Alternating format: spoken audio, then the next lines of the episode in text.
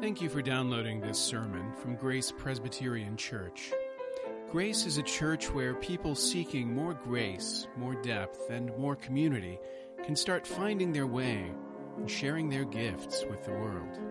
You can follow us online at graceforsiouxfalls.org. We make commitments in life not knowing what the future holds. And it's not unusual for us to agree to do something and then find a few years down the road that what we've committed to do is not the thing that seems to be the best for us now. We had one idea of how the future might work, and then suddenly another future, another possibility opens up, and the tempting thing to do is to take the easy choice. If you've already settled in, if you already have what you were looking for, what would be the point of going along on this, this unlikely adventure. So yes, they've made a promise, but they have good reason not to keep it. And if they don't keep it, then the leadership of Joshua at the very beginning is going to be tried in a profound way and found wanting.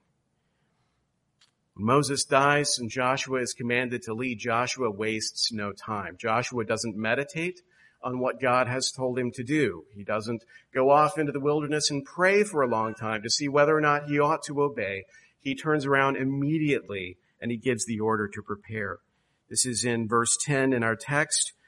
Beginning in verse 10, Joshua commanded the officers of the people, pass through the midst of the camp and command the people, prepare your provisions, for within three days you are to pass over this Jordan to go in to take possession of the land that the Lord your God is giving you to possess. So he speaks to all the people. He says, get ready. In three days we're going. In three days, we're going to cross the river and enter into the land that we've been thinking about for 40 years. Now is the time. And immediately, once he's given that order to everyone, he turns his attention to the two and a half tribes who are already settled on this side of the Jordan.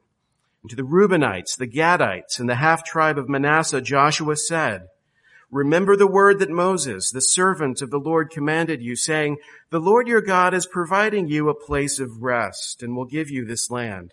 Your wives, your little ones, and your livestock shall remain in the land that Moses gave you beyond the Jordan. But all the men of valor among you shall pass over armed before your brothers and shall help them until the Lord gives rest to your brothers as he has to you, and they also take possession of the land that the Lord your God is giving them. Then you shall return to the land of your possession and shall possess it, the land that Moses, the servant of the Lord, gave you beyond the Jordan toward the sunrise. So, you've been given your land. You've settled in your land. But now it's time to take up arms and come with us. You cannot rest. You cannot settle until all your brothers who receive what they've been promised, until they too enter into the land of promise. And immediately, the people who were questioned respond in obedience. They had plenty of reason not to, plenty of reason not to go, but immediately when they were called upon to remember the promise they'd made, they remembered. They answered Joshua, all that you have commanded us, we will do. And wherever you send us, we will go. Just as we obeyed Moses in all things, so we will obey you. Only may the Lord your God be with you as he was with Moses. Whoever rebels against your commandment and disobeys your words, whatever you command him shall be put to death. Only be strong and courageous. So the first test of Joshua's leadership turns out to be no test at all because there's no gap in the tribes of Israel. There's no absence of faithfulness. The promise that they made, they made sincerely and they intend to keep even if it costs them because they realize something. They realize something that we could stand to remember ourselves. They realize that their future cannot be built by forgetting their past. They cannot turn their backs on where they've come from. They cannot turn their backs on who's been with them. That the only way they can enter into the future that's been promised to them is to remember the past that binds them all together. In their need, they had made a commitment to God. And now that that need has passed, they would not forget it just because they no longer had the, the, the necessity. They may already have their reward but they will not take their rest until all Israel can enter into its rest. For the people of God, there is no rest until we all rest. There is no rest until we all rest. Here at the outset of Israel's journey into the promised land, we have a stunning example of what it means to be the people of God, the, the connectedness of the people, the responsibility that we have toward one another. Israel was 12 tribes, but it was one people. One people. And the fact that two and a half of those tribes had already settled did not change the fact that they would enter united into the promised land. They would not leave their brothers to fend for themselves. God had promised rest to Israel and that rest had been promised to them as a whole, not just as individuals. It had been promised to them all. All Israel must possess the land. And until all Israel possessed the land, then all Israel would be on the march. It wouldn't be every man for himself. It wouldn't be see to your own needs first. Instead, until the battle was over, everyone would fight. Everyone would pull their weight. The tribes of Reuben and Gad, the half tribe of Manasseh, they already had their land, but their fight was just beginning because there would be no rest until we all rest. And what's true for Israel is true for the church. What's true for Israel is true for the church. Just as they were bound together in the promise made to them, we too are bound together in the promise that is made for us. There will be no rest for any of us until we all rest. There's a hymn we sing sometimes, The Church is One Foundation, speaking of the unity of the church. Oftentimes we sing these old songs without paying close attention to the words and what they say, but there's a reason why these songs endure. And oftentimes it's not because of the music they're set to. It's because of the profundity of the ideas expressed. Listen to these words from the church's one foundation elect from every nation, yet one o'er all the earth. Her charter of salvation, one Lord, one faith, one birth, one holy name she blesses, partakes one holy food, and to one hope she presses, with every grace endued. Mid toil and tribulation and tumult of her war, she waits the consummation of peace forevermore, till with the vision glorious her longing eyes are blessed, and the great church victorious shall be the church at rest. As a church, as a people of God, we come from different tribes, different nations, different backgrounds, but we are one people, made one in Christ. We have one Lord, one faith, one birth, one holy food, one hope. In all this, we are one. And we will not rest until we as one are victorious, until we are all victorious. There are lessons in this. There's a cosmic lesson, there's a global lesson, and there's a local lesson. If you think cosmically, if you think of the church throughout all history, the lesson is there's no rest for any of us until we all rest. Now I know when we think about uh, the history of believers who've gone on before, it's tempting to think something like this. Uh, those people lived their lives. They were faithful to God. They believed in Christ. They had peace. And as they approached their deathbed, they died in Christ. And then their spirits left their bodies and they went on to their eternal reward. They followed us to the place where we will go. And now they are not consumed with the cares of this world. They no longer care or even conscious of what's happening here. They have now entered into that rest. And we hope someday to follow them. We hope someday to have that same air of sort of divine forgetfulness where all of our problems have, have disappeared and we too can feel uh, fulfilled. We can feel as if we possess all that, that was promised to us. But That's not actually where the dead in Christ are at. The dead in Christ have not entered into their final reward. They have not entered into their final state to live eternity as disembodied spirits. Instead, they wait. And we are told in scripture that when Christ returns, they return with him. The armies of Christ, the believers who have gone before, remain concerned with what happens here because their salvation isn't complete until ours is. And when we die as they did, our salvation will not be complete until the last, the last of Christ's children has come to him, been gathered to him. It's not over, this work of salvation, until it ends for us all in that final consummation. In that we are united. One hope, one future hope that unites believers, past, present, and future, cosmically in a single struggle, a single fight, and there will be no rest until we all rest. Which means the rest we should focus on is the rest that is to come. That's the cosmic lesson. There's a global one as well. As we look at the church scattered around the world, some of us are more at rest than others. Some of us are at ease. Some of us have made it. We are established. We are well off. We are not persecuted. Our lives are not in danger. Uh, we may tell ourselves that there are penalties to us in our society for believing what we do, but let's be honest, historically speaking and globally speaking, these are nothing in comparison to what other people face. Nothing. So it would be easy for us to take comfort in the security and safety of being an American Christian.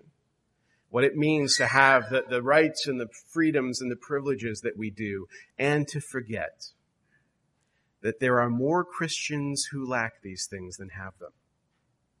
That the church is one, but the church is not, not all one in prosperity, not all one in comfort and in safety, and if we don't remember our brothers and sisters who continue to struggle, if our hearts are not with them, if we are content to be on one side of the river while they suffer on the other, then we don't do justice to those tribes who marched forward when they were called upon to do so. We need to be united with all the church. If that's true globally, it's true locally as well. It's true in our city with other believers. It's, it's true also in this congregation where we have a lot of difference. There are mighty gaps between us in some cases. Some of us are very well off. Some of us are not. Some of us suffer. Some of us do not as much. Right? There are gaps between us. And it's easy sometimes to look at those differences and to say to ourselves, well, there's a reason. There's a reason for that. God prospers some and not others, perhaps because of some virtue. He sees uh, a faithfulness in me that he rewards with success, others not so much. And it's easy to be comfortable with a lack of unity, with the divisions that we see amongst ourselves, and think that it's okay for us to be one theoretically and divided in reality. But Paul says in Galatians 2, bear one another's burdens and so fulfill the law of Christ. If you want to be righteous, if you want to be obedient, bear one another's burdens. Don't be content with this lack of unity, with this lack of comfort, of rest. Paul says later in Romans 12 that we, though many, are one body in Christ and individually members one of another members one of another. When we think about our relationship to Christ and we think about our salvation, we think of it so often individually. What God is doing for me, in my heart, in my life. And we lose sight of the fact that, that He's doing it in us. It isn't just me that He's building into a dwelling place for Himself. It is us. It is us. You can't reach your future by forgetting your past, but you can't enter into your rest until we all enter into our rest. I think perhaps the number one thing that keeps the church from being a true community of Christ is how easy it is for individual members of the body to become satisfied with a premature rest. To reach a certain level of comfort, a certain level of knowledge where it's okay now to relax. It's okay to take it easy, to feel like your race is run, that your fight is over. And if you think that it's your fight alone, it's easy once you've experienced a little victory, a little conquest, to think the fight is over. But the fight that is yours in Christ is not yours alone. And it hasn't finished until everyone is victorious. The only way you can enter into rest in this life is by letting go of the bonds that, that link you to your brothers and sisters in Christ. the problem with that kind of individualism is that there's no salvation outside the church. There's no salvation outside the church. It's a statement that uh, comes to us from church history and means different things to different people. But if you think about that idea, what I mean when I say there's no salvation outside the church is that Jesus saves us as a people. Jesus saves us as a people, not just as individuals. He does save us as individuals, but he saves us individuals as a people. We don't stop being individuals, but we're not saved as individuals alone. Jesus saves us by canceling the consequences of our sin, but also by building us up into a dwelling place for God. And those two things, as we saw last time, go together. Those two parts of salvation cannot be separated. That's what I mean when I say there's no salvation outside the church. There's no salvation without being made into the church, into the dwelling place for God. What does that mean for us? You might think of this analogically and imagine life as one of those obstacle courses. If uh, you go through basic training in the military or a lot of people now, you don't even have to do this. You can volunteer to do like a Tough Mudder or something if you, if you really are, are deeply self-loathing. You could punish yourself voluntarily to prove you can do it. And at a certain point in the race, uh, a wall, a, a tall wooden wall will be there that you'll have to get over, right? You've got to get over the wall. Some people are different than others. Some of us are light as a feather. Others are heavy as lead. Some are, are fast, some are slow, some are weak, some are strong.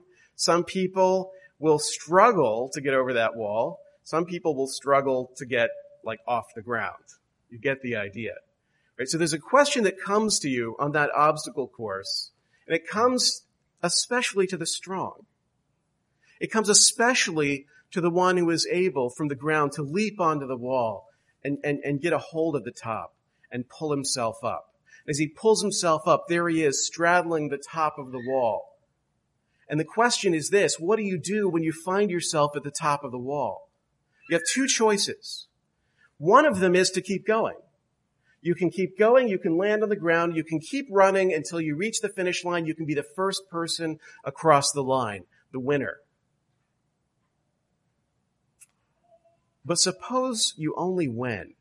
Suppose the prize is only awarded when the whole team gets across the line. If you don't get a prize by getting over first and getting to the line, if the only time the prize is awarded is when the whole team gets across, then when you find yourself at the top of the wall, it might change the way you behave if you're strong. Because if you're strong and you find yourself at the top of the wall and you realize, I don't get my reward until we all cross the line, then you don't just jump off and keep running you reach down and you help. You reach down to the ones who can't get up as easily as you can and you lift them up with you.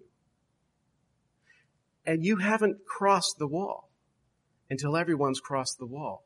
You keep going. You keep lifting. You keep aiding and helping. And then you all cross the line together as a team, as a tribe, as a people. You all enter into your rest, to your reward together. Some of us are living as if all that matters is that we cross the line. We're living as if God has given us gifts and advantages and strengths because he means for us to finish first. But what if God gave you the strength that you possess? And what if He gave you the gifts that you possess and the advantages that you possess, not so that you can arrive first, but so that you can lift others up with you? If you look at the front of your order of worship, read these words of John Calvin.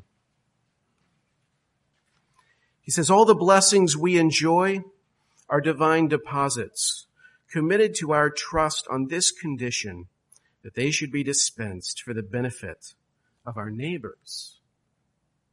If you believe that you serve a God who takes greatest pleasure in glory in you winning the race first, then you are not trusting in the God, the self-sacrificing God who gave himself up to raise others up.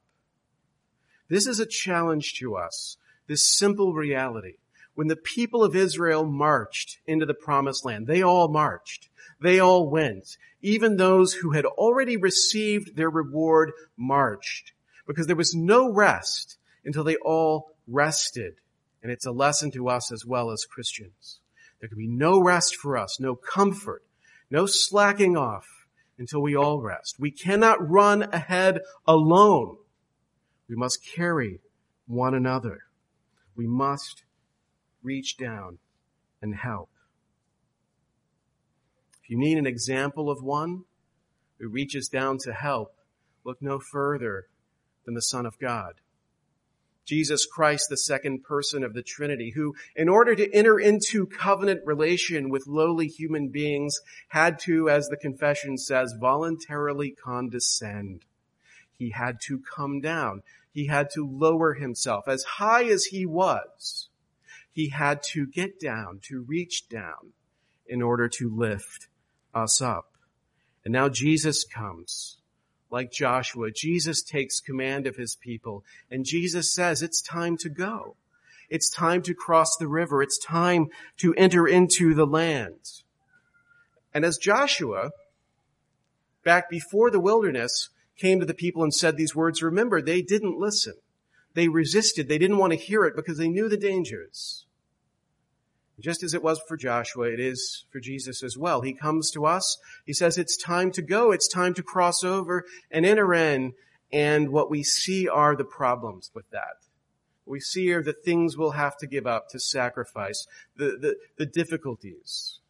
Or we see our circumstances and realize that maybe our need is not so great that a Savior in time may be a good thing, but not now. We don't need him now. So we seek, as they sought with Joshua, stones to throw at him. Seek distance from him. We put him off. We resist. We choose to wander in a wilderness of alienation and self-regard when Christ calls us to forget ourselves when Christ calls us, no matter where we are, no matter how comfortable we are, no matter how many advantages we possess, he says to all of us, the haves and the have-nots, take up your cross and follow me. And I pray that we as a congregation, like the tribe of Reuben and Gad and the half tribe of Manasseh would answer the right way that we wouldn't think about our homes, that we wouldn't think about our comforts, we wouldn't think about the things we already enjoy, but instead when Jesus calls, we would say, wherever you command, we will follow. We will go and we will bring with us all who need us.